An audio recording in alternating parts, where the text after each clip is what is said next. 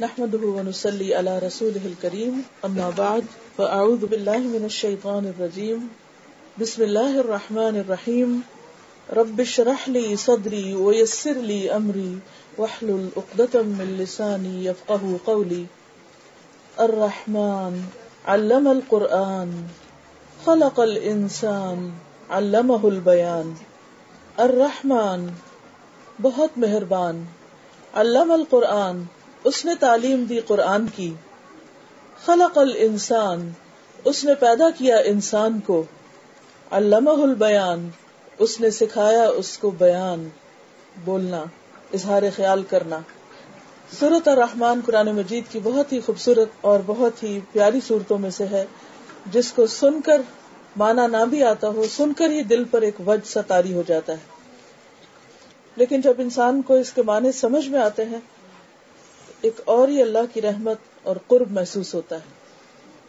اللہ سبحانہ تعالیٰ فرماتے ہیں، الرحمن، بہت ہی مہربان، بہت زیادہ رحم فرمانے والا۔ ایسی رحمت جس کے مقابل کسی اور کی رحمت کوئی معنی ہی نہیں رکھتی۔ الرحمن، بہت مہربان۔ اللہ سبحان تعالیٰ نے انسان کو پیدا کیا اور انسان کے پاس جتنی بھی نعمتیں، جو کچھ بھی ہے، چاہے وہ انسانوں کی شکل میں ہے، چاہے وہ کھانے پینے کی چیزیں ہیں چاہے وہ علم ہے، عقل ہے، دل ہے، دماغ ہے، سب کچھ اسی کی طرف سے اور اس کی اس صفت میں کوئی بھی حصے دار نہیں۔ یعنی اللہ سبحان و تعالیٰ نے سب کچھ بنایا۔ انسانوں نے جو کچھ بنایا ہے، وہ اللہ ہی کی بنائی ہوئی چیزوں سے آگے بنایا اپنے پاس سے کچھ بھی نہیں بنایا۔ لیکن عام طور پر ہوتا کیا ہے کہ ہم انسانوں کی بنائی ہوئی چیزوں سے بہت متاثر ہو جاتے ہیں۔ مثلا کوئی اونچی بلڈنگ دیکھ لیتے ہیں تو ہم بڑے متاثر ہو جاتے ہیں۔ کسی کی کوئی کاڑی ہوئی چیز، کوئی پینٹنگ کوئی بنائی ہوئی چیز، کوئی سونے کا زیور، کوئی بھی چیز انسانوں نے جو بنائی، اس سے بہت متاثر ہوتے ہیں۔ کوئی دنیا میں کوئی ڈگری لے کر آتا ہے اس سے بہت متاثر ہو جاتے ہیں۔ لیکن ہم یہ نہیں سوچتے کہ جو کچھ یہ ہے، اس کا اوریجن کیا ہے؟ یہ آیا کہاں سے؟ یہ دیا کس نے؟ مثلاً اگر اللہ سبحان تعالی سونا نہیں بناتے، تو ہم زیور کہاں سے بناتے؟ اگر اللہ سبحان و تعالیٰ ہمیں عقل نہ دیتے تو ہم اس سونے کی گڑائی کیسے کرتے؟ اس کے اندر مختلف ڈیزائن کیسے ڈالتے؟ اگر اللہ سبحانہ تعالیٰ یہ مختلف رنگ پیدا نہ کرتے، تو ہم لباس کے اندر خوبصورتی کیسے لاتے؟ اگر اللہ سبحان و تعالیٰ طرح طرح کے پھول نہ اگاتے، تو ہم آئیڈیاز کہاں سے لیتے؟ پھر جو کچھ ہم کھاتے ہیں۔ اس میں عام طور پر لوگ جب خود کوئی کھانا بنا لیتے، تو کھانا بنانے والے کی بہت تعریفیں شروع کر دی جاتی کہ بہت اچھا ہے، ایسا ہے، ٹیسٹ ہے، ویسا ہے، اس کی بہت دھوم مچتی ہے۔ کسی شادی میں، کسی پارٹی میں کوئی کچھ بنا لے۔ لیکن کس کو بھول جاتے ہیں؟ اللہ رب العزت۔ وہ سب کچھ جس کو ملا کے ہم نے کھانا بنایا، وہ آیا کہاں سے تھا؟ وہ اگایا کس نے؟ اور کوئی بھی چیز اگتی کیسے؟ جب آسمان سے بارش برستی۔ کبھی ہم نے سوچا کہ وہ بارش کیسے برستی؟ وہ بادلوں کو حکم کون دیتا ہے برسنے کا؟ پھر وہ بادل کہاں سے بنتے؟ ہیں آپ کہیں گے کہ سمندر سے پانی اٹھتا ہے۔ سمندر کس نے بنایا؟ وہ پانی کیسے اٹھتا ہے؟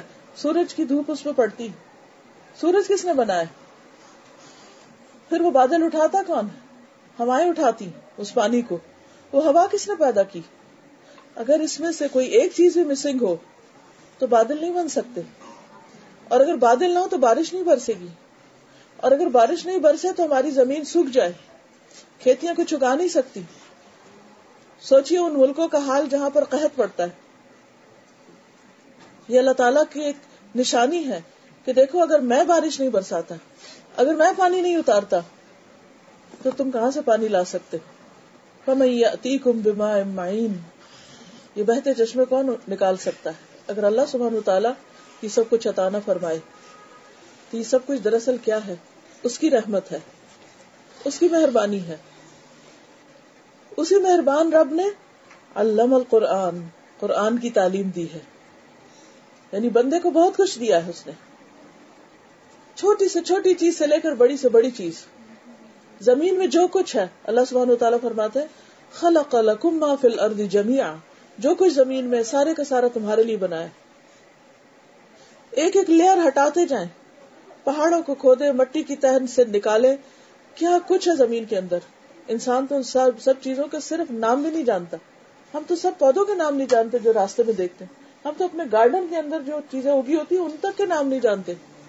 کہاں اس کا علم اور اس علم میں کمال اور اس کی بزرگی اور اس کی عظمت، جس نے یہ سب کچھ بنایا اور یہ سب کچھ ہمیں دیا۔ لیکن ان ساری نعمتوں سے اوپر، ان سب چیزوں سے بڑھ کر کیا ہے جو اس نے ہم پر اپنی رحمت نچاور کی؟ وہ ہے قرآن کی تعلیم، علم القرآن۔ اس نے قرآن کی تعلیم دی ہے۔ قرآن کیا ہے؟ اللہ کا کلام ہے۔ اللہ سبحان و تعالی کا کلام۔ جو اس نے اپنے بندوں پر اپنی رحمت کی وجہ سے، ان کو ہدایت دینے کے لیے اپنے رسول محمد صلی اللہ علیہ وسلم پر نازل کیا۔ چودہ سو سال میں جس کا ایک حرف بھی تبدیل نہیں ہوا اور قیامت تک نہیں ہوگا۔ سوال یہ پیدا ہوتا ہے کہ اس نے اس کو محفوظ کیوں کیا اور اپنی رحمت کے ساتھ قرآن کی تعلیم ہی کا ذکر کیوں کیا؟ رحمت اس کی ہر چیز پہ چھائی ہوئی ہے۔ ویسے اب رحمتی کل شاہی ہر ہر چیز میں اس کی رحمت نظر آتی چاہے وہ بادل ہو چاہے وہ بارش ہو، چاہے وہ ہوائیں ہو چاہے وہ سمندر ہو چاہے وہ پہاڑ ہو چاہے وہ مٹی ہو، چاہے وہ پودے ہوں، وہ درخت ہو، وہ پھول ہو وہ پھل ہو وہ گندم ہو، وہ اناج ہو، وہ دالیں ہو وہ جانور ہو اور جانوروں کو پھر مویشی جانور اور پھر ان کا دودھ اور دودھ سے بننے والی ساری چیزیں، جو کچھ بھی ہم استعمال کرتے سب اس کی رحمت ہے۔ ہم نے کچھ بھی نہیں کیا کہ جس کے بدلے میں یہ سب کچھ مل رہا ہے، یہ اس کی رحمت سے ہمیں مل رہا ہے۔ لیکن اس ساری رحمت کے اوپر جو رحمت چھائی ہوئی ہے، وہ قرآن کی تعلیم ہے۔ علم القرآن۔ اس نے قرآن کی تعلیم دی ہے۔ اس نے قرآن سکھایا ہے۔ اس نے یہ نعمت ہم سب کو عطا کی ہے۔ یہ اس کی رحمت ہے۔ خلق الانسان، اسی نے انسان کو پیدا کیا ہے اور انسان کی ہدایت کے لیے اس کو بھیجا ہے۔ اسی لیے قرآن مجید جب کھلتا ہے تو اللہ سبحانہ تعالیٰ فرماتے ہیں الف لام میم، ذالک الکتاب لا ریب فی، ہدل للمتقین۔ یہ کتاب جس میں کوئی شک نہیں، یہ ہدایت کے لیے ہے۔ کس کی ہدایت کے لیے؟ متقین کی، کہ جن کے دل میں تقوا ہے، جن کے دل میں اللہ کا ڈر ہے۔ وہ اس سے ہدایت حاصل کرتے ہیں۔ اللہ نے تو ہدل الناس بنایا تھا اس کو کہ سارے جہان والوں کے لیے اس میں رہنمائی ہے، ہدایت ہے۔ لیکن اس ہدایت سے فائدہ کون اٹھاتا ہے؟ جس کا دل اللہ سے ڈرتا ہے۔ جس دل میں خوف ہے، جس دل میں اپنی آخرت اور اپنی عاقبت کی فکر ہے کہ ہم اللہ کو کیا منہ دکھائیں گے۔ اسے یہ شوق لاحق ہو جاتا ہے کہ میں یہ جانوں میرا رب مجھ سے چاہتا کیا ہے۔ میرے رب نے مجھ سے کیا فرمایا؟ کیونکہ قرآن مجید اللہ کا کلام ہے، تو اس نے ہم سے کیا کلام کیا ہے؟ وہ ہم سے کیا چاہتا ہے؟ یہ اس کی رحمت ہے۔ اور پھر اللہ محل بیان اس نے اس کو بولنا سکھایا ہے۔ یعنی انسان بہت سی ایسی کوالٹی رکھتا ہے جو جانوروں کے اندر بھی ہیں۔ مثلا دیکھنا، انسان بھی دیکھتے، جانور بھی دیکھتے۔ ہیں انسانوں کے اندر کھانے کی ہرس ہوتی ہے، کھانے کی طلب ہوتی ہے، جانور بھی کھاتے ہیں۔ وہ بھی بچے پیدا کرتے ہیں، انسان بھی بچے پیدا، بہت ساری چیزیں کامن ہیں۔ بہت سی خوبیاں ایسی ہیں کہ جو جانوروں کے اندر ہم سے زیادہ ہیں۔ مثلا بعض جانوروں کی جو نگاہ ہے، وہ ہم سے زیادہ تیز ہے۔ اوقاب جو ہے، وہ کئی میل اوپر سے زمین پہ اپنا شکار دیکھ سکتا ہے۔ کچھ جانور ہم سے زیادہ بہتر طور پر سنتے ہیں۔ کچھ جانوروں کی قوت شامہ جو یعنی سوگنے کی قوت جو ہے، وہ ہم سے زیادہ ہے۔ کچھ جانوروں کی طاقت ہم سے زیادہ ہے۔ ان کے دانت ہم سے زیادہ بہتر کام کرتے ہیں۔ پکا ہوا گوشت کھانے میں بھی ہم کو مشکل ہوتی ہے، وہ تو کچا بھی کھا لیتے ہیں۔ لیکن وہ کون سی چیز ہے جو جانوروں کے پاس نہیں ہے۔ وہ وہ عقل نہیں ہے جو اللہ نے انسان کو دی اور اس سے بڑھ کر یہ جو بولنے کی قوت ہے۔ یہ اللہ سبحان تعالیٰ کی ایک بہت بڑی رحمت ہے۔ اور اس پر انسان دوسرے جانوروں سے ممتاز ہوتا ہے۔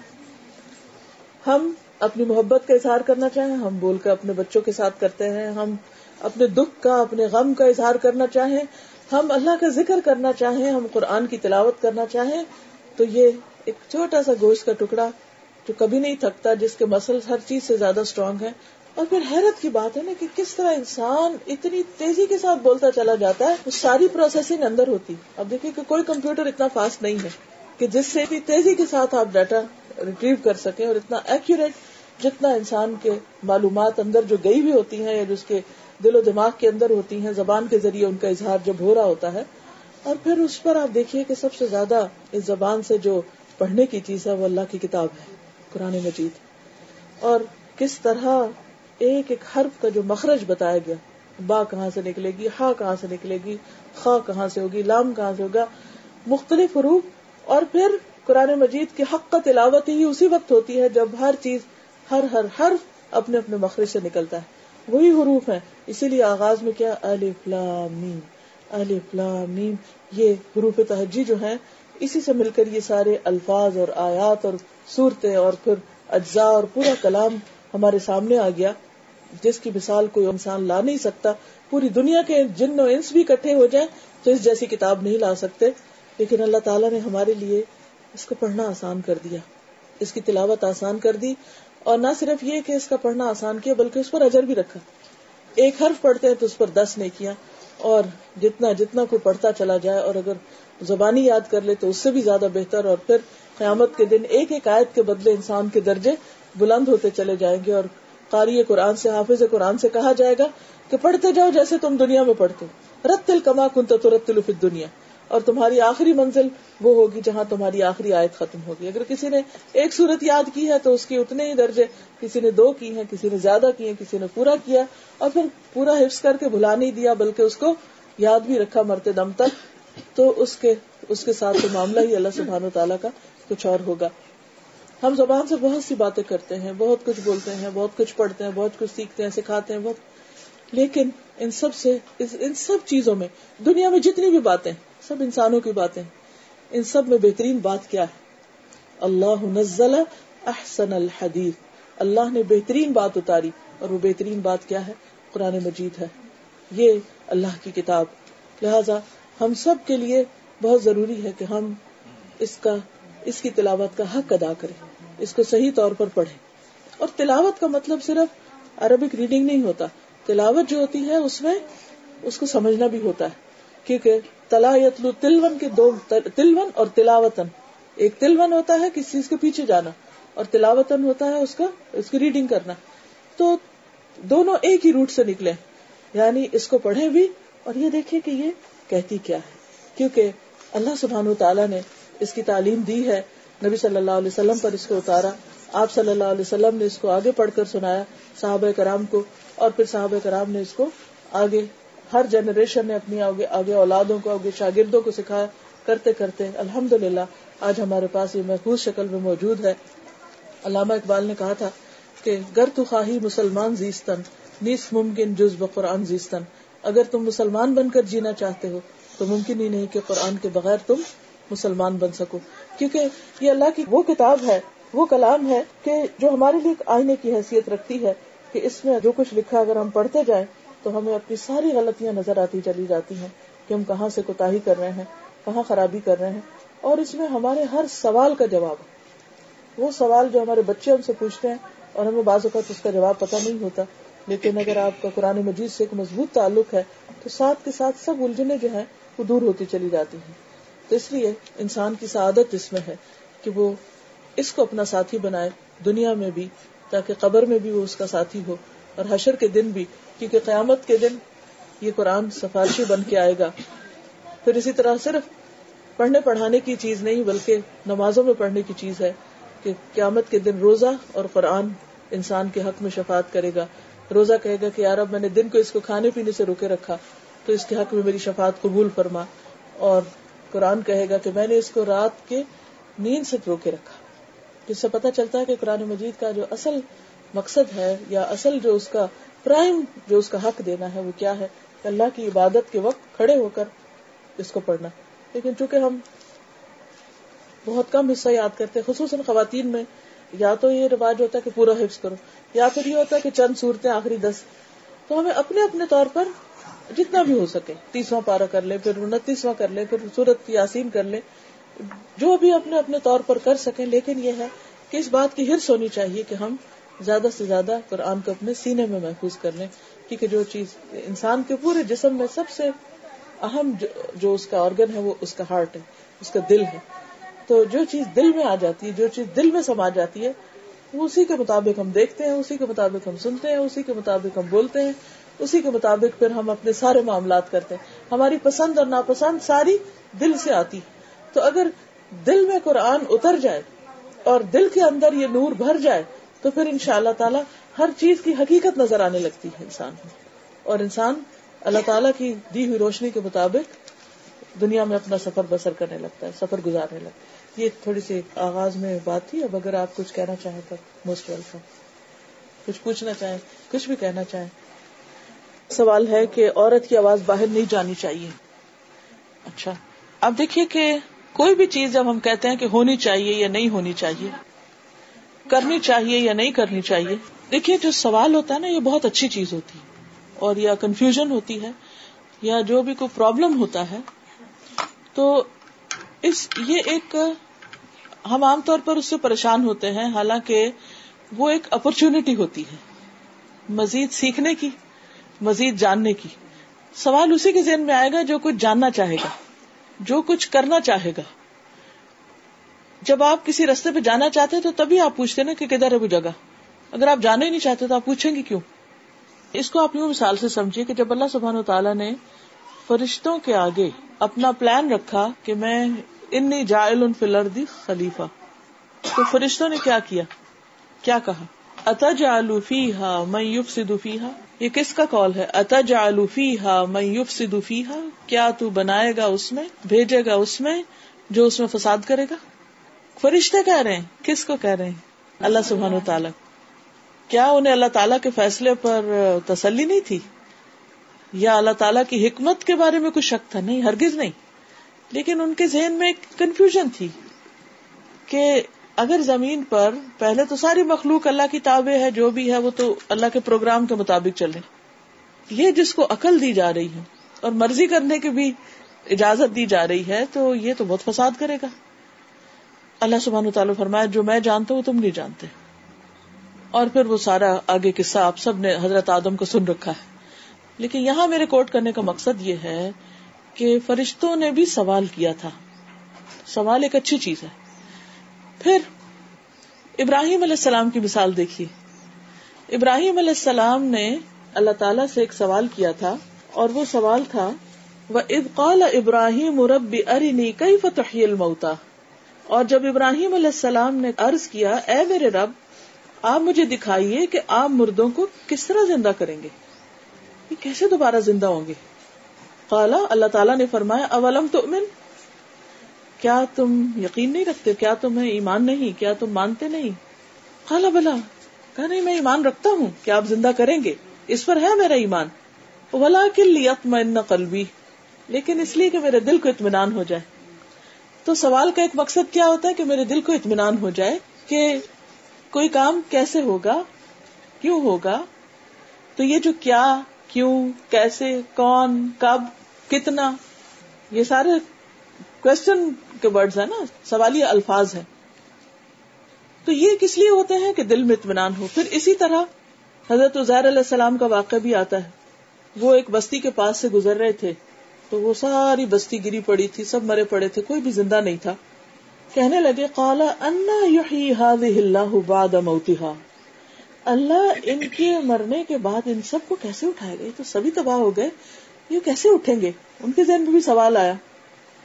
تو اللہ تعالیٰ نے فامات اللہ عامن ثم اللہ نے ان کو بھی سو سال کے لیے مار دیا، پھر اٹھایا۔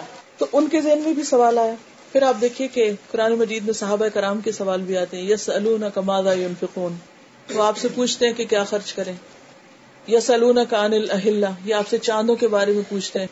یا سلونا کا روح روح کے بارے میں پوچھتے ہیں۔ تو سوال انسان کے عقل مند ہونے، باشعور ہونے اور علم کی جستجو اور طلب رکھنے کی علامت ہوتی۔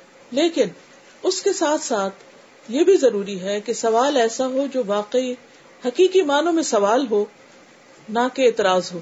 سوال ہو حق جاننے کے لیے، نہ کہ دوسرے کی تحقیر کرنے کے لیے۔ تو اب آپ دیکھیے کہ جب یہ مختلف سوال آئے تو کہیں ایسا نہیں ہو کہ جواب دیا نہیں گیا۔ ہر جگہ پر جواب بھی دیے گئے۔ اب یہ سب تفصیل کا وقت نہیں کہ میں سب جواب بھی آپ کے سامنے رکھوں۔ اب جس سے سوال کیا جائے، اس کی ذمہ داری بنتی ہے کہ اگر دین کے معاملے میں سوال کیا جا رہا ہے تو یہ دیکھے کہ سب سے پہلے قرآن مجید میں اس کا کیا حکم ہے؟ نبی صلی اللہ علیہ وسلم نے کیا فرمایا یا آپ کے دور میں کیا عمل تھا؟ ہوتا کیا تھا؟ صحابہ کرام کا عمل کیا تھا؟ پھر یہ کہ علماء امت اس بارے میں کیا کہتے ہیں؟ انہوں نے جو تعلیم حاصل کی یا جو بھی سمجھ بوجھ حاصل کی، اس کا نتیجہ یا خلاصہ کیا ہے؟ اب آپ دیکھیے کہ جب ہم قرآن مجید میں دیکھتے ہیں تو اس میں ازواج متحرات کے لیے آتا ہے سورت الحضاب کے شروع میں آتا ہے اللہ تعالیٰ فرماتے ہیں، یا نسا ان نبی لستن کا احد من النساء۔ اے نبی کی بیویوں، تم عورتوں میں سے کسی ایک کی طرح نہیں ہو نہیں عام عورتوں کی طرح نہیں ہو۔ تو گویا خاص نبی صلی اللہ علیہ وسلم کی ازواج کی کتاب ہے، ان تقیتن اگر تم ڈرتی ہو، فلا تخدان بالقول، تو نرم لہجے میں بات نہ کرو فیتما الذی فی قلبہ مرض، تو جس کے دل میں بیماری ہے، وہ تما رکھ بیٹھے گا وہ کل نہ معروفا۔ اور معروف بات کرو، بھلی بات کرو۔ تو دو چیزیں۔ یہ نہیں کہا گیا کہ بات ہی نہ کرو، کہ تمہاری آواز پردہ ہے۔ یہ کہا گیا کہ معروف طریقے سے بات کرو۔ معروف کا کیا مانا ہوتا ہے؟ نیکی کی بات، بھلی بات، ایک معقول طریقے سے کی ہوئی بات۔ کہ جو کسی کے لیے ڈاؤٹ فل نہ ہو یا جس سے کسی کے اندر کوئی اور ایسی خرابی پیدا نہ ہو۔ تو اس آیت سے یہ تو پتا چلتا ہے کہ بات کرنے کا طریقہ کیا ہونا چاہیے۔ لیکن یہ نہیں اس میں کہا گیا کہ تم آج کے بعد کئی بات نہیں کرو گی کیونکہ تمہاری آواز کوئی سن نہ لے۔ یہ نہیں کہا گیا۔ دوسری بات یہ کہ ازواج متحرات اور عام صحابیات کا طرز عمل کیا تھا؟ اس میں ازواج متحرات میں سب سے زیادہ حضرت عائشہ سب سے چھوٹی تھی سب سے ینگ تھی نوجوان تھی اٹھارہ سال کی تھی تو نبی صلی اللہ علیہ وسلم کی وفات بھی ہوگی یعنی کہ ٹین ایجر تھی اس کے بعد تقریباً سینتالیس اڑتالیس سال تک وہ امت کو سکھاتی رہی، عورتوں کو بھی، مردوں کو بھی، اور بے شمار لوگوں نے ان سے احادیث روایت کی ہیں۔ دو ہزار سے زائد ان سے احادیث روایت ہوئی ہیں جو بڑے بڑے صحابہ کرام نے بھی نہیں کی یعنی اتنا بڑا علم کا ذخیرہ تھی۔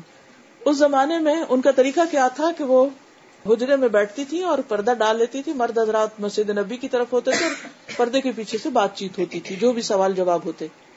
اور صحابہ یہ کہتے ہیں کہ ہم حضرت عمر کے پاس بھی جاتے ہیں، ابو بکر کے پاس، اوروں کے پاس بھی، لیکن جو جواب ہم کو حضرت عائشہ سے ملتا ہے، اس سے ہماری تسلی ہو جاتی۔ لہٰذا وہ براہ راست بھی پوچھتے تھے۔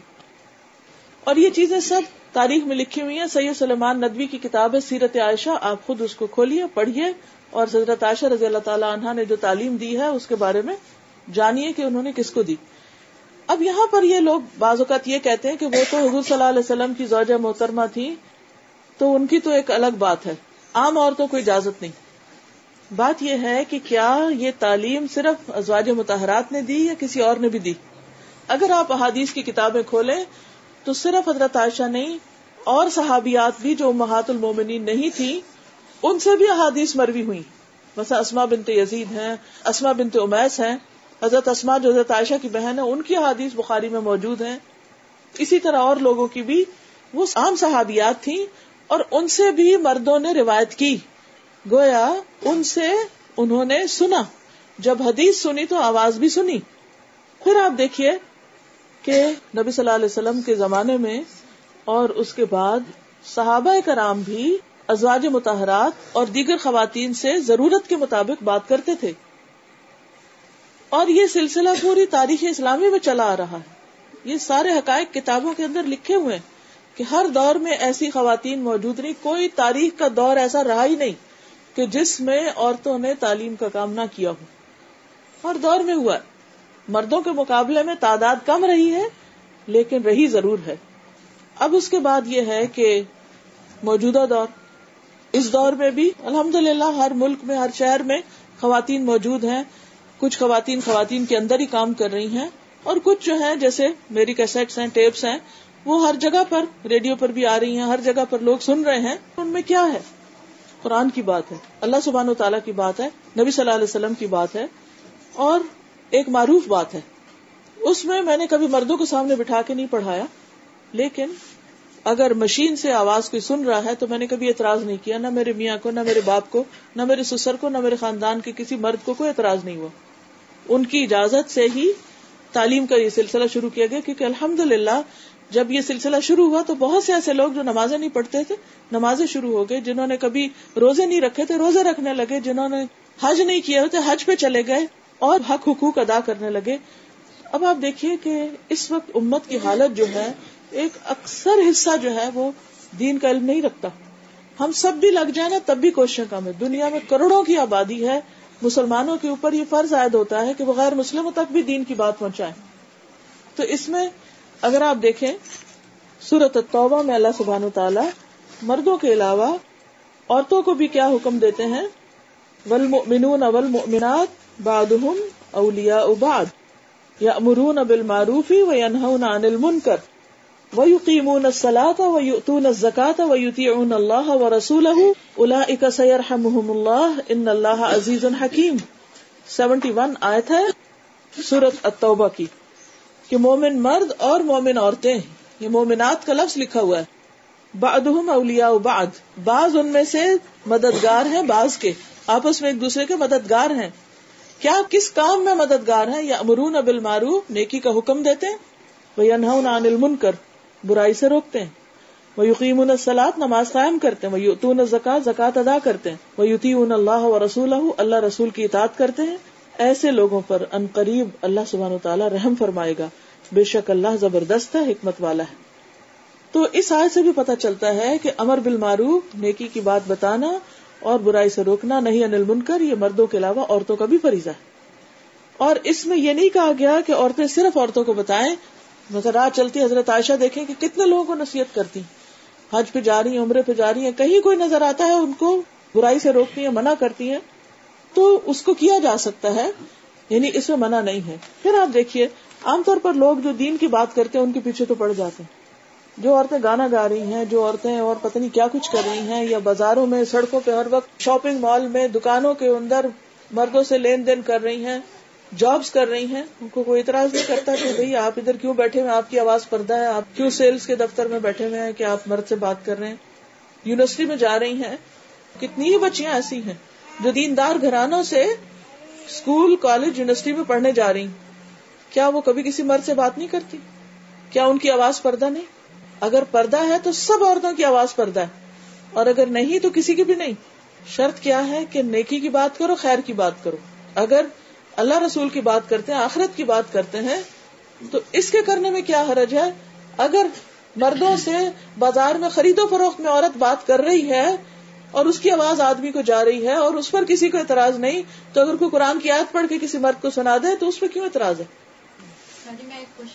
جی جی مہر کے بارے میں کہ جیسے کہ قرآن میں آتا ہے کہ مہر مقرر ہونے کے بعد اگر بیوی چاہے تو معاف کر سکتی تھوڑا بہت تو شوہر اسے خوشی سے لے سکتا ہے۔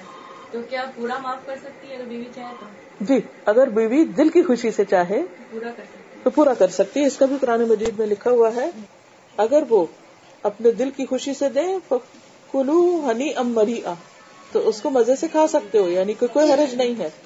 یعنی عورت کو اختیار ہے، لیکن وہ عورت کو پریشرائز نہیں کرے۔ یعنی مرد جو ہے، وہ بیوی کو زبردستی نہیں کرے۔ ہم لوگ جیسے اس میں تراوی میں یا اس میں عید بقرہ عید کی لیڈیز اس میں اگر پردے کا تمام نماز کے لیے جاتی ہیں تو اس کا مطلب قرآن کی اس میں جا سکتی ہیں۔ جی پھر میں یہ کہوں گی کہ ہمیں ضرور دیکھنا ہے کہ نبی صلی اللہ علیہ وسلم کے دور میں کیا ہوتا تھا۔ کیا عورتیں مسجد جاتی تھیں یا نہیں؟ ایک سوال ہے۔ بخاری کی روایت میں ہے کہ اللہ کی بندیوں کو مسجد جانے سے مت روکو۔ حضرت عبداللہ بن عمر جب یہ حدیث سنا رہے تھے تو ان کے ایک بیٹے نے کہا کہ میں تو روکوں گا، تو وہ ان سے بات نہیں کیے۔ انہوں نے کہا، میں تمہیں اللہ کے رسول کی بات سنا رہا ہوں، صلی اللہ علیہ وسلم، اور تم کو کہتے ہو کہ میں میں ایسا کروں گا۔ یعنی تم نبی صلی اللہ علیہ وسلم کی بات جھٹلا رہے ہو۔ تو اس دور سے لے کر آج کے دور تک ٹل ٹو ڈے مسجد نبوی کبھی بھی عورتوں سے خالی نہیں ہوئی۔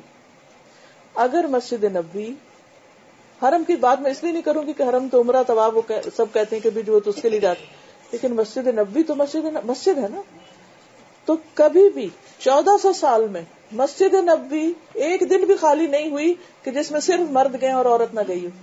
اگر مسجد نبوی میں جا سکتے تو باقی کسی مسجد میں کیوں نہیں جا سکتے؟ ایز لانگ ایز پردے کا انتظام ہے، الگ انتظام ہے۔ پھر یہ ہے کہ عید کی نماز کے لیے بھی اگر آپ کے پاس صحیح بخاری رکھی ہوئی ہے تو آپ اس میں عید کی نماز کا چیپٹر نکالیے۔ وہاں آپ کو ایک نئی زیادہ حدیث ملے گی جس میں یہ پتہ چلتا ہے کہ نبی صلی اللہ علیہ وسلم نے یہاں تک حکم دیا کہ جن کے پاس چادر نہیں، وہ اپنی سہیلی کی چادر لے لیں۔ لیکن وہ بھی مسلمانوں کی دعا میں شریک ہو اور ان کی عظمت کو دیکھیں۔ یعنی کہ مسلمان جب اکٹھے ہوتے ہیں تو اجتماعیت کی ایک خاص برکت ہوتی ہے، ایمان بڑھتا ہے۔ جب مل کے نماز پڑھی جاتی ہے تو ہر روز تو نہیں، لیکن کبھی سال میں جب عید کا موقع ہو تو اس میں پردے کے ساتھ بغیر زیب و زینت ظاہر کیے اپنے پورے حجاب میں، عورت اگر جا کے عورتوں کے حصے میں نماز پڑھنا چاہتی ہے تو پڑھ سکتی حتیٰ کہ یہاں تک آتا اور یہ بھی صحیح بخاری میں لکھا ہوا ہے۔ میں اپنے پاس سے نہیں کہہ رہی، آپ چیک کر سکتے ہیں۔ وہاں لکھا ہوا ہے کہ جس عورت کو نماز نہیں پڑھنی، وہ بھی شریک ہو۔ تو انہوں نے کہا کہ وہ کیا کرے گی جا کے؟ کہا وہ دعا میں شریک ہو۔ پیچھے بیٹھ گئے، کیونکہ مسجد میں نہیں ہوتی نا نماز۔ یہ تو ہمارے یہاں مسجدوں میں بھی نماز پڑھنے لگے، وہ تو کھلے گراؤنڈ میں ہوتی۔ تو کھلے گراؤنڈ میں مرد بھی جائیں، بچے بھی جائیں، عورتیں بھی جائیں، سارے نماز پڑھیں۔ عورتیں جنہوں نے نماز نہیں پڑھنی وہ پیچھے ہو کے بیٹھے اور جب دعا ہو تو جو اتنے لوگ آمین کہتے ہیں وہ بیچاری کیوں محروم رہے؟ وہ بھی شریک ہو جائے۔ میرا مزید سوال جی آج ہم مسلمان اپنے فرقوں میں بٹے ہوئے ہیں۔ ایک نیا مسلمان جب ہمارے اس میں آتا ہے تو وہ کنفیوز ہو جاتا ہے کہ میں۔ مسلمان تو ہوں مگر کس فرقے کا ہوں؟ تو اس کا ہم لوگوں کو کیا کرنا چاہیے؟ اس میں آپ دیکھیے کہ ان کو یہی کہیں کہ تم اللہ رسول کی بات مانو اور اپنے آپ کو مسلمان کہو۔ جہاں تمہارے پاس کوئی بھی مسجد ہے، جو بھی علاقہ ہے، جو ان کے ساتھ تم شامل ہو جاؤ۔ لیکن دیکھو یہی کہ جو اللہ رسول صلی اللہ علیہ وسلم نے فرمایا ہے۔ کیونکہ دیکھیے، قرآن مجید میں یہ سورت الحج ہے۔ اس میں اللہ سبحان تعالیٰ نے واضح طور پر ہمیں یہ بتا دیا ہے۔ سیونٹی ایٹ آئے اس میں اللہ تعالیٰ فرماتے ہیں وجاہدوا فی اللہ حق جہادی هو اجتباکم وما جعل علیکم فی الدین من حرج ملت ابیکم ابراہیم هو سماکم المسلمین من قبل وفی هذا کہ اللہ نے تمہارا نام مسلمان رکھا ہے۔ اس سے پہلے بھی اور اس دین میں بھی۔ یہ یہود و نصارہ نے اپنا نام فرقوں کے اوپر رکھ لیا اور پھر آپ صلی اللہ علیہ وسلم فرمایا کہ وہ یہود اکہتر فرقوں میں بٹے ہوئے، نصارہ بہتر میں اور تم تہتر میں بٹ جاؤ گے۔ تو بات یہ ہے کہ ہم سب کو کوشش یہ کرنی چاہیے اور اللہ سے یہ کہنا چاہیے کہ یا رب العالمین، تو ہمیں اس رستے پہ رکھ جس کو تو پسند کرتا ہے۔ اور جو تیرا پسندیدہ رستہ اور جو تیرے رسول صلی اللہ علیہ وسلم نے ہم کو دکھایا ہم ان فرقوں کو پروموٹ نہیں کرتے۔ اچھا فرقے بنتے کیوں؟ فرقوں اس وقت بنتے ہیں جب ہمارا جو مرکز عقیدت ہے وہ بدل جاتا ہے۔ اگر ہماری عقیدت اللہ رسول سے ہے تو فرقہ نہیں بنے گا۔ لیکن جب ہماری عقیدت اللہ رسول کی بجائے بزرگان دین سے یا اپنے علماء سے یا اپنے لیڈروں سے ہو جاتی ہے اور جو وہ کہتے ہیں بس صرف ہم وہ مانتے ہیں، تو پھر فرقے بنتے ہیں۔ میم وہ جو عزت کا ہے جیسے کسی کے خاون کی ڈیتھ ہوتی ہے اور عورت اگر پریگنٹ ہے تو کب تک عزت پوری کرے گی وہ؟ جب تک اس کا بچہ پیدا نہیں ہوگا۔ چاہے وہ چھ سات میں چاہے سات مہینے کیا آٹھ مہینے۔ اس وقت تک۔ خاتون ضعیف ہے۔ اور اگر چار دن بعد اس کا بچہ پیدا ہو جاتا ہے عدت ختم۔ دونوں صورتوں میں۔ جلدی اور دیر دونوں۔ ٹھیک ہے؟ اور جیسے ایک خاتون ہے ضعیف ہیں جی۔ جیسے اولاد ان کی کوئی بھی جیسے جہاں وہ رہ رہے ہیں وہاں ان کے شوہر کی ڈیتھ ہوتی ہے۔ تو بچے ان کو کہتے ہیں کہ آپ کو عزت پوری نہیں کرنی آپ ہمارے ساتھ چلیں گے تو وہ خاتون اگر چلی جاتی ہے تو دیکھیے۔ کیا ہے؟ اب ان کا سوال عدت کے بارے میں ہے۔ ان کا بہت ریلیونٹ سوال ہے کہ اگر مثلا ایک خاتون ہے اور ان کے شوہر کے ساتھ اکیلی رہ رہی تھی اب شوہر فوت ہو گئے اور وہ اکیلی گھر میں ہے اور کوئی اور آس پاس نہیں ہے بس بعض اوقات دوسرے ملک میں ہوتے ہیں تو اب اس کی عدت کا کیا ہوگا؟ اب بیٹا کسی اور ملک میں رہ رہا ہے۔ اب یہاں یہ دیکھا جائے گا کہ کیا اکیلی عورت کا رہنا درست ہے؟ درست نہیں۔ خطرہ ہے اس کے لیے۔ کیا بیٹا آ سکتا ہے؟ بہتر ہے بیٹا آ جائے۔ لیکن بعض اوقات اگر بیٹا آتا ہے تو جاب چھوٹتی ہے۔ اور اگر جاب چھوڑ کے آتا ہے تو بچوں کو پیٹ کہاں سے پالے گا؟ تو ایسی صورت میں دین کے ہمارے احکامات بہت نیچرل ہیں۔ اس عورت کو ایک دفعہ وہاں سے لے جا کے بیٹے کے گھر میں رکھا جائے گا، لیکن عدت وہ پوری کرے گی۔ عدت میں تین چیزیں ہیں خاص طور پر۔ گھر سے نہ نکلنا، خوبصورتی اور زینت بھی پرہیز کرے گی، دوبارہ نکاح بھی نہیں کرے گی، ایک ہی جگہ ٹک کے رہے گی اور اسی گھر میں رہے گی جہاں شوہر فوت ہوا لیکن اگر وہاں بالکل تنہا ہو گئی ہے، تو ایک دفعہ وہاں سے وہاں لے جائی جائے گی جہاں وہ رہ سکے۔ کیونکہ جیسے ایک موقع پر ایک خاتون کو عدت گزارنا تھی، تو آپ صلی اللہ علیہ وسلم نے ان کے لیے گھر کی سلیکشن کی تھی کہ ابن ام مکتوم کے گھر رہ لو، کیونکہ باقی لوگوں کو پردے کی تکلیف ہوگی۔ تو اس سے پتہ یہ چلتا ہے کہ جو اضطراری کیفیت ہوتی ہے، مجبوری کی کیفیت ہوتی ہے، اس میں بس ایک وہ اسٹیپ جس کے بغیر گزارا نہیں۔ لیکن ہم یہ نہیں کہیں گے کہ وہ عدت گزارے گی نہیں، عدت تو ہوگی، چار مہینے دس دن۔ ٹھیک ہے؟ اسی سے رہے زیب و زینت کے معاملے میں ہمارے جیسے ممالک میں ہوتا ہے پہلے تو ہے وہی ہندوانہ طریقہ چوڑیاں توڑی جاتی ہیں اتاری بھی نہیں جاتی توڑی جاتی ہیں۔ اس کے بعد ایون آپ کو ناک میں بھی نہیں پہننا جی۔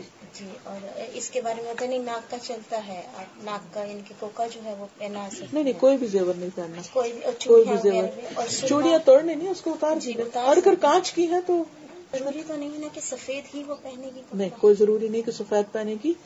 صرف یہ کہ خوشبو نہیں لگائے گی نارمل گھر کے کپڑے وہ جیسے گھر میں ہم ہر وقت زینوں سے نہیں ہوتے پارٹی ڈریس نہیں پہننا شادی پہ نہیں جانا کسی کی نارمل جو گھر میں روز مرہ کے کلوز ہوتے اور ہیں عدت جو ہے اسٹارٹنگ یعنی کہ کس دن سے اسٹارٹ ہو ہجری کیلنڈر کے اعتبار سے جی۔ یعنی اسلامی تاریخ دیکھی جائے گی۔ جی۔ جس دن فوتگی ہوئی اس دن سے شروع ہوگی۔ اور اسلامی کیلنڈر شام کے وقت شروع ہوتا ہے۔ جی جی ٹھیک ہے نا؟ تاریخ ہماری کب شروع ہوتی ہے؟ صبح میں نہیں ہوتی۔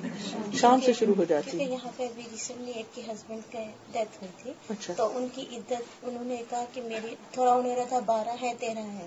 تو انہوں نے انہیں یہ کہا کہ آپ چاند کا اگر کر لیں تو اچھا، چاند ہی کا کرنا ہوتا ہے۔ فیبرری تو ہمارا کبھی اٹھائیس ہوتا ہے کبھی انتیس ہوتا ہے۔ جی ہاں۔ چاند کی تاریخ دیکھی جاتی ہے کیونکہ اسلامی مہینہ یعنی کہ اسلام سے متعلق جتنے بھی احکام ہیں چاہے روزہ ہے چاہے حج ہے یا زکوٰۃ ایون زکوٰۃ بھی تو سال جب گزرتا ہے تو ہم اسلامی مہینہ دیکھیں گے کیونکہ دس دس دن کا فرق پڑتا ہے تو ہر تین سال کے بعد ایک مہینے کا فرق اور چھتیس سال کے بعد پورا ایک سال غائب ہو جائے گا اس لیے اس کو اسلامی مہینے سے ہی لیں گے۔ اسلام میں عورت کو تبلیغ کرنے کا کہیں بھی قرآن میں ذکر نہیں کیا یہ بات صحیح ہے؟ یہ بات صحیح نہیں میں نے یہ سورت التوبہ کی آیت آپ نوٹ کر لیجیے، سورت التوبہ کی آیت نمبر سیونٹی ون۔ ٹھیک ہے؟ اس کو میں دوبارہ پڑھ دیتی ہوں۔ والمؤمنون والمؤمنات بعضهم اولیاء بعض یأمرون بالمعروف وینہون عن المنکر ویقیمون الصلاة ویؤتون الزکاة ویطیعون اللہ ورسولہ یہ سیونٹی ون آیت جو ہے، اس میں عورت مؤمنات کا ذکر آتا ہے جو امر بالمعروف کریں گی اور نہیں انل منکر کریں گی۔ ٹھیک ہے؟ تو اس لیے یہ بات درست نہیں کہ عورت تبلیغ نہ کرے۔ السلام علیکم وعلیکم السلام و رحمۃ اللہ دعوت سے کسی بات سے ایک کوشچن جیسا ہے لیکن شاید کوشچن بھی نہ ہو۔ جی جی۔ آپ کی ذاتی زندگی سے وابستہ ہے تھوڑا۔ ٹھیک ہے۔ کہ آپ ذرا اپنی ذاتی زندگی کے تجربے سے یہ بتائیں کہ عورتوں کا جو تبلیغ تبلیغ تو خیر تبلیغ ہی ہے دعوت دینا کام تو سب ہر ہر کے لیے فرض ہی ہے۔ میرے کہنے کا مطلب شاید آپ اچھی طرح سمجھیں گے۔ کہ اصل میں ہم لوگوں کی جو اویئرنیس تھی اب تو آج کل بہت سارے چینلز بھی ہیں لوگ بھی اسلام کے بارے میں بہت کچھ بتاتے ہیں تو ہم لوگ اب تھوڑا بہت کچھ کچھ جاننے لگے۔ لیکن جو ہماری پچھلی والی جنریشنز تھی جہاں ہماری ماں نانیاں وغیرہ تھی اس لیے اویئرنیس ان میں بہت کم رہی۔ غرض مطلب یہ کہ ہم لوگوں کو بھی اویئرنیس کم ہے۔ ہو سکتا ہے ہمارے بچے تھوڑے زیادہ اسلام کے حساب سے روشن خیال میرا کہنے کا مطلب یہ تھا کہ اب ہماری جو زندگی ہے میری اپنی زندگی جو ہے ہم سب بہنوں کے ساتھ ایسا ہی ہوگا۔ دعوت کا جہاں پر نام آتا ہے تو مجھے لگتا ہے کہ سب سے پہلے ہمیں خود کو دعوت دینی ہے۔ بالکل۔ آپ کی جو اپنی پرسنل لائف ایکسپیرینس ہیں آپ نے کیسے شروع کیا کہاں سے شروع کیا کون سے مشکلات آتے ہیں یا گھر کے جو کام کاج ہیں بچوں کا شوہروں کا وہ یہ جو یہ ہاؤس ہولڈ گرنٹ جو ہے اسے تو آدمی کو کبھی فرصت ملتی ہی نہیں ہے اور نہ ملے گی جب تک ہم نہ چاہیں نکالنا۔ صحیح۔ آپ ذرا کچھ ایسا بتائیں جسے ہم پہلے اپنی زندگی کو سدھاریں اپنے آپ کو کسی کوئی ایسا طریقہ نکالیں تاکہ ہم پہلے دعوت اپنے آپ کو دیں۔ مسلمان تو ہم سبھی ہیں کانسٹیٹیوشنل حساب سے تو سبھی ہم لوگ مسلمان ہی ہیں۔ اب ایمان کے کتنے قسم ہیں یہ تو ہم نہیں جانتے۔ لیکن اب کانسٹیٹیوشنلی تو ہم سب یعنی ہم مسلمان اللہ لیکن دعوت جو ہے پہلے خود کو دینی ہے۔ ہم کس طرح اپنی زندگی کو پہلے سدھارے تاکہ پھر ہو سکتا ہے اللہ تعالیٰ نے اگر آگے چل کر آپ طرح آپ کی جیسے یا آپ سے بڑھ کر بنایا تو ہم بھی اپنی جو معلومات ہیں دوسروں تک پہنچائیں۔ اس میں آپ دیکھیے کہ کبھی بھی کوئی کام کرنا ہو نا تو اپنا ٹائم مینجمنٹ کرے ٹائم مینجمنٹ کا مطلب یہ ہے کہ ایک وقت اللہ کی عبادت کے لیے، ایک وقت نفس کے حقوق کے لیے، گھر والوں کے حقوق کے لیے، اور ایک بندگان خدا کے حقوق کے لیے۔ اس میں آپ دن کے حصے بھی بانٹ سکتے ہیں، اس میں آپ ہفتے کو بھی بانٹ سکتے ہیں، اس میں آپ مہینے کو بھی بانٹ سکتے ہیں، اس میں آپ سال کو بھی بانٹ سکتے ہیں، ٹھیک ہے؟ پھر یہ ہوتا ہے کہ کبھی ایک عورت کی زندگی کے تین بہت اہم رول ہے جس سے وہ چھٹ ہی نہیں سکتی، اس کی ذمہ داریاں۔ پہلی ہے جب وہ ایک بیٹی ہوتی ہے۔ ماں باپ کے گھر ہوتی جب شادی نہیں ہوتی۔ یہ اس کی پڑھنے لکھنے تیاری کا وقت ہوتا ہے اگلے دو رول ادا کرنے کے لیے۔ اس میں اس کو دین دنیا کی تعلیم حاصل کرنی چاہیے، اس کو سارے جو فرائض ہیں، جو احکام ہیں اللہ کے، وہ معلوم ہو جانے چاہیے۔ اور میں سمجھتی ہوں کہ بیٹیوں کی شادی اس وقت ہی کرنی چاہیے جب ان کو اپنے فرائض کا پتا ہو، بلکہ سکھانے چاہیے جیسے ہم اسکول کالجوں میں ان کو پڑھا رہے ہوتے ہیں۔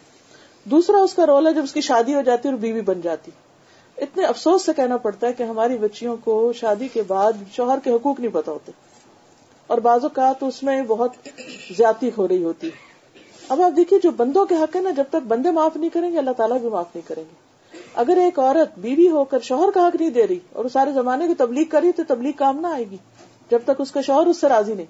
جنت میں جانے کے لیے عورت کے لیے شرط ہے کہ اس کا شوہر راضی ہو اس سے۔ اچھا پھر اس کے بعد یہ ہے کہ جب وہ بچہ پیدا کرتی تو ماں بن جاتی۔ اب ماں بن کر اس کے اوپر ذمہ داری آ گئی کہ اس کے بچے کی تعلیم و تربیت کی، کہ وہ اس کو صحیح مسلمان کے طور پر پروان چڑھائے اور اس کے حقوق ادا کرے۔ اب وہ یہ صحیح کر نہیں سکتی جب تک اس کو پتا نہ ہو کہ بچوں کو کیسے پالنا ہے ایمان کے ساتھ۔ اس کے لیے اس کو خود سیکھنے کی ضرورت ہے۔ پہلے حصے میں بھی سیکھنا جب وہ بیٹی تھی، بیوی بننے کی بھی تعلیم حاصل کرنا اور ماں بننے کی بھی تعلیم حاصل کرنا۔ اب اس کے ساتھ جب ہم یہ تو سارے رول نبھا لیتے ہیں، پھر ہمارا خاندان پہلے ماں باپ کا ہوتا ہے، پھر سسرال ہوتے ہیں۔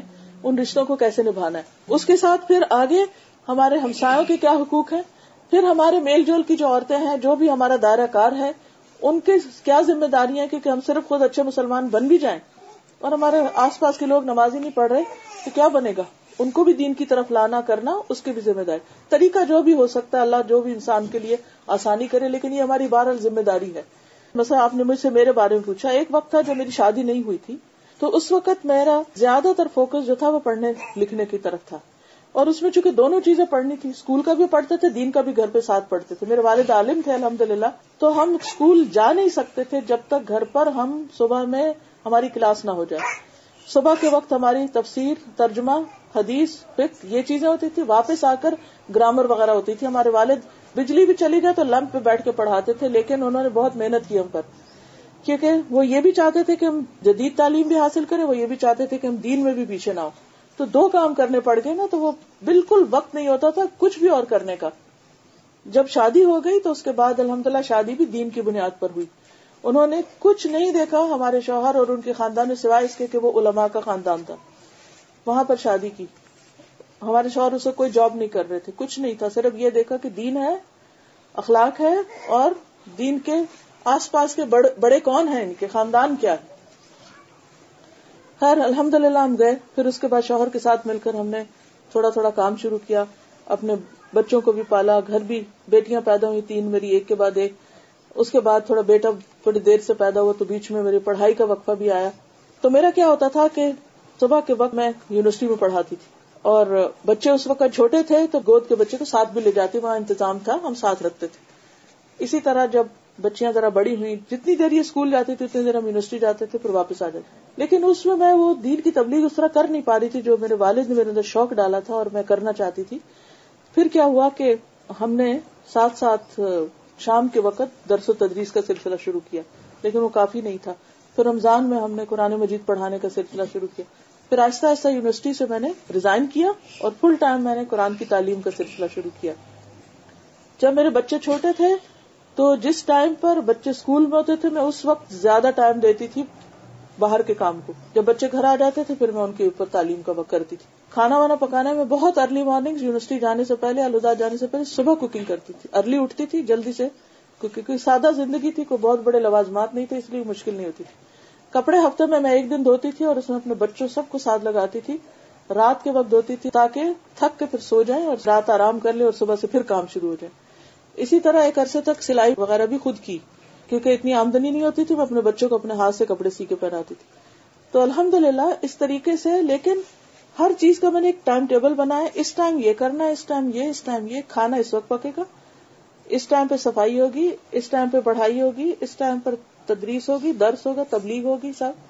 اس سے میں پوری کوشش کرتی تھی کہ آگے پیچھے نہ ہٹو اللہ کہ کوئی بیمار ہے یا کچھ آئے لیکن اسٹرکٹلی اس میں ایک انسان تھکتا بہت ہے، مشکل بہت ہوتی ہے اور بہت ساری فالتو چیزیں چھٹ جاتی ہیں۔ دو تین جوڑے میرے پاس کپڑے ہوتے تھے، کوئی زیادہ نہ کپڑے سنبھالنے، نہ رکھنے، نہ جتنی زیادہ چیزیں ہوتی ہیں اتنا اس کا دھونا، اتنا اس کا سنبھالنا، اس کا اتنا لٹکانا۔ کوئی ڈھنڈٹ نہیں بچوں کی بھی اتنا مختصر سی چیزیں میں نے رکھی ہوتی تھی۔ کوئی اندر جائے تو یوں لگے کہ جیسے بس سمپل سے ایک ایک بیڈ پڑا ہوتا تھا، سات کتابیں، اور جو ہمارا ڈرائنگ روم تھا، پوری کتاب، چاروں طرف ہماری کتابیں کتابیں ہوتی تھی اور ساتھ ٹیبل لگا ہوا ہوتا تھا اور ہم جس وقت ادھر ساتھ ہی میرے کچن ہوتا تھا، اور جلدی سے آ کے بچہ میرا یہاں پکڑا ہوتا تھا، یہاں میں لکھ رہی ہوتی تھی، جلدی سے اٹھ کے جا کے ہنڈیا میں چمچ ہلایا، پکاتی میں اس طرح تھی کہ جیسے مٹی کی ہنڈیا میں میں عام طور پہ کھانا پکاتی تھی، مسالہ وغیرہ جلدی سے کر کے اور اس کو دم پہ رکھ دیتی تھی۔ چار پانچ گھنٹے جتنی دیر یونیورسٹی گئے ہلکی آنچ پہ پکتے کے واپس آئے اچھا مزے کا کھانا بنا ہوا ہو اور روٹی بنا لی اور الحمد للہ پھر اس کے بعد ایک وقت ایسا آیا کہ بچیاں بڑی ہو گئی پھر ان کی شادیاں ہو گئی پھر اپنے گھروں میں چلے گئے، پھر اور اللہ نے وقت دے دیا۔ الحمد للہ الہدا شروع ہوا، اللہ نے بہت ساری بیٹیاں دے دی، بہت سارے مددگار دے دیے، بہت سے اور سہولتیں ہو گئی۔ تو دین کا کام بھی اور آگے بڑھا اور مجھے اور زیادہ موقع مل گیا۔ ابھی ایک بیٹا میرا ابھی انگ ہے۔ تو اب اس کے اوپر محنت کر رہی ہوں کہ وہ کسی طرح قرآن مجید پڑھ جائے اور ساتھ وہ دنیا کے بھی جو تعلیم بچوں کے لیے ضروری ہوتی ہے وہ بھی کر رہا ہے۔ تو الحمد للہ میں نے اپنے آپ کو حالات کے مطابق اسی اسی طرح مولڈ کرتی رہی۔ جیسی جیسی ضرورت پیش آئی، ایک وقت تھا میں اسلام آباد پڑھا رہی تھی، پھر کراچی سے بہت ڈیمانڈ میں وہاں چلی گئی۔ شوہر میرے بہت اچھے الحمد للہ انہوں نے ہر موقع پر ہمارا ساتھ دیا، جو ہم نے مل کے ہی پلاننگ کی کہ یہ کریں اور مشورے سے چلے اگر انہوں نے کسی چیز سے روک دیا، تو میں نے یہ نہیں کہا کہ نہیں، میں تو کر کے چھوڑوں۔ نہیں۔ مجھے یہ بات ہمیشہ میرے یقین میں رہی کہ اگر میرا شوہر ناراض ہے اور وہ خوش نہیں، تو میری تبلیغ کسی کام کی نہیں۔ اور اسی طرح یہ کہ اگر میرے فرائض پورے نہیں، میری نماز ٹھیک نہیں، میرا روزہ پورا نہیں، تو دوسروں کو تبلیغ کا کیا فائدہ؟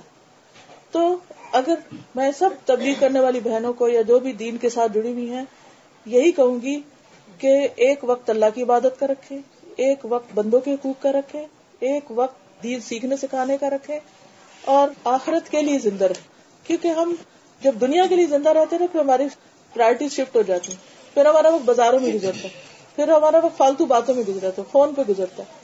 ہمارے پاس وقت نہیں ہوتا کہ ہم یہ سب کام کریں کیونکہ ہمارا وہ سارا وقت جو ہے وہ اس کام میں آ جاتا ہے۔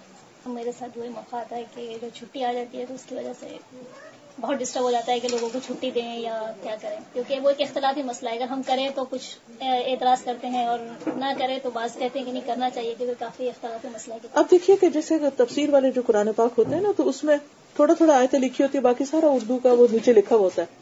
تو آپ گلوز پہن لیں یا کپڑا رکھ لیں اور اس کو دیکھ کے آپ پڑھتے رہے اور اپنے کاپی میں میں نے الگ شیٹ بنائے ہوئے ہیں اور اس میں اپنے نوٹس لکھتی ہوں۔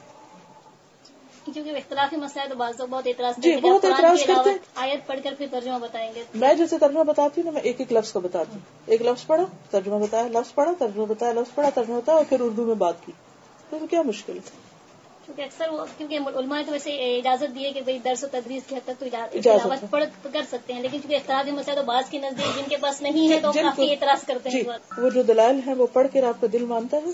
تو آپ کریے۔ اب میں تو ہمیشہ یہ کہتی ہوں کہ اگر خدا نخواستہ کئی دفعہ عورتوں کی ڈیتھ ہو جاتی جب بچے پیدا ہوتے وہ بلیڈنگ ہو رہی ہوتی کیا وہ کلمہ نہیں پڑیں گی کیا ان کے پاس قرآن نہیں کوئی سنائے گا؟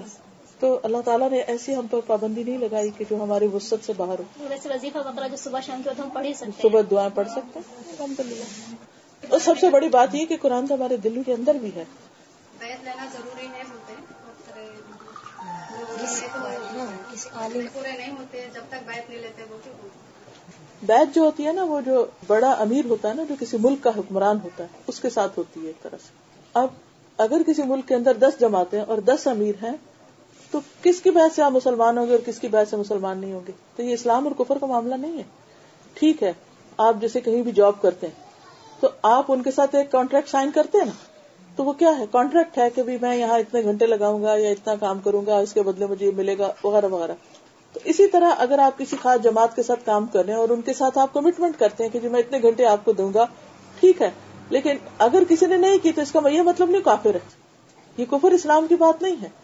اگر کوئی شخص واقعی ایک ہمارا بڑا خلیفہ ہے کوئی مسلمانوں کے جو کہ ہے نہیں کہیں بھی ابھی، جیسے حضرت ابو بکر تھے، حضرت عمر تھے، ان کے درجے پر اگر کوئی ہے اور کوئی ان کی بات نہیں کرتا تو وہ ایک الگ مسئلہ ہے، وہ ایک سیریس مسئلہ ہے۔ لیکن عام طور پر جو مختلف چھوٹی چھوٹی جماعتیں کئی قسم کی بنی ہوئی ہیں، ان کے جو بڑے امیر ہیں، ان کے ساتھ آپ یہ تو کر سکتے ہیں کہ جی ہم آپ کے ساتھ مل کے کام کریں گے، اگر آپ ان سے اگری کرتے ہیں۔ لیکن یہ کہنا کہ جو نہیں کرتا وہ نوز باللہ وہ کفر میں آ گیا یا پھر یہ کہ وہ اگر ان کو چھوڑ کے کوئی اور جماعت جوائن کرتا ہے تو نوز باللہ وہ کوئی کافروں کے مرا ایسی بات نہیں ہے۔ دیکھیے ایمان کی تعریف کیا ہے؟ حضرت جبریل علیہ السلام جب آئے تھے حضور صلی اللہ علیہ وسلم سے انہوں نے سوال کیے تھے کہ مل اسلام؟ اسلام کیا ہے؟ کیا کیا چیزیں بتائی تھی ایمان کیا ہے؟ شہادت اللہ الہ الا اللہ۔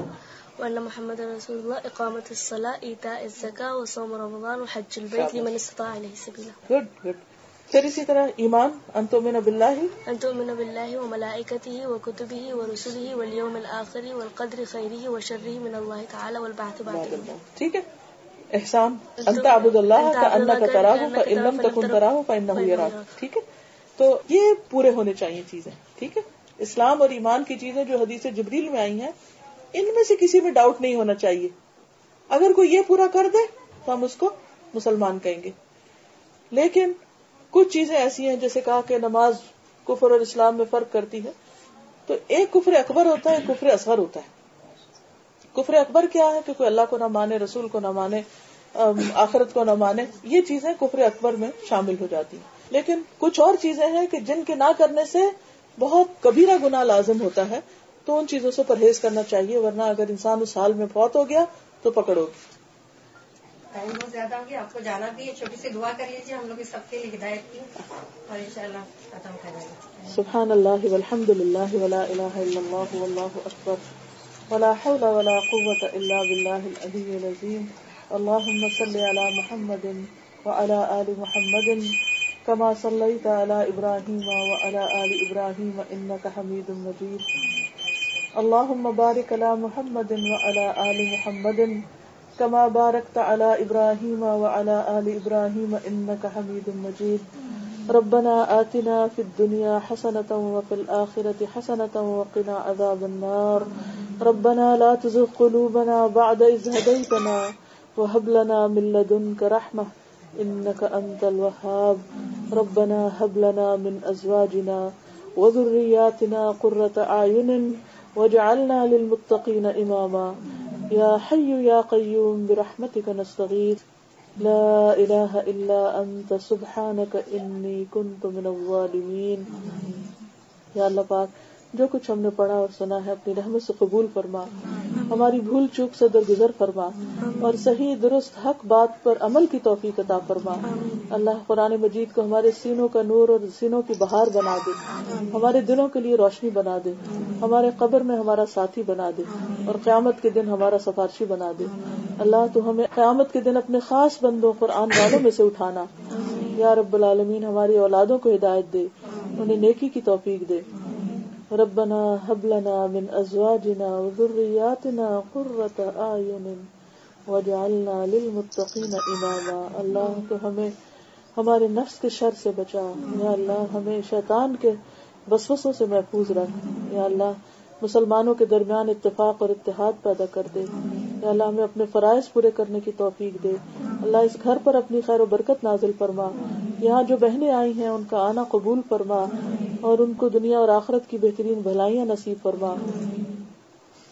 ربنا لا تزغ قلوبنا بعد إذ هديتنا وهب لنا من لدنك رحمة إنك أنت الوهاب۔ اللہ ہمیں قیامت کے عذاب سے بچانا، دوزخ کے عذاب سے بچانا، جہنم کی آگ سے محفوظ رکھنا، اللہ جنت الفردوس میں جگہ عطا فرمانا۔ یا رب العالمین، ہماری اولادوں کو ایمان پر اور ہدایت پر قائم رکھنا۔ ربنا تقبل منا انك انت السميع العليم وتب علينا انك انت التواب الرحيم وصلى الله تعالى على خير خلقه محمد وعلى اله واصحابه واهل بيته اجمعين برحمتك يا ارحم الراحمين الهي امين واياك سبحانك اللهم وبحمدك نشهد ان لا اله الا انت نستغفرك ونتوب اليك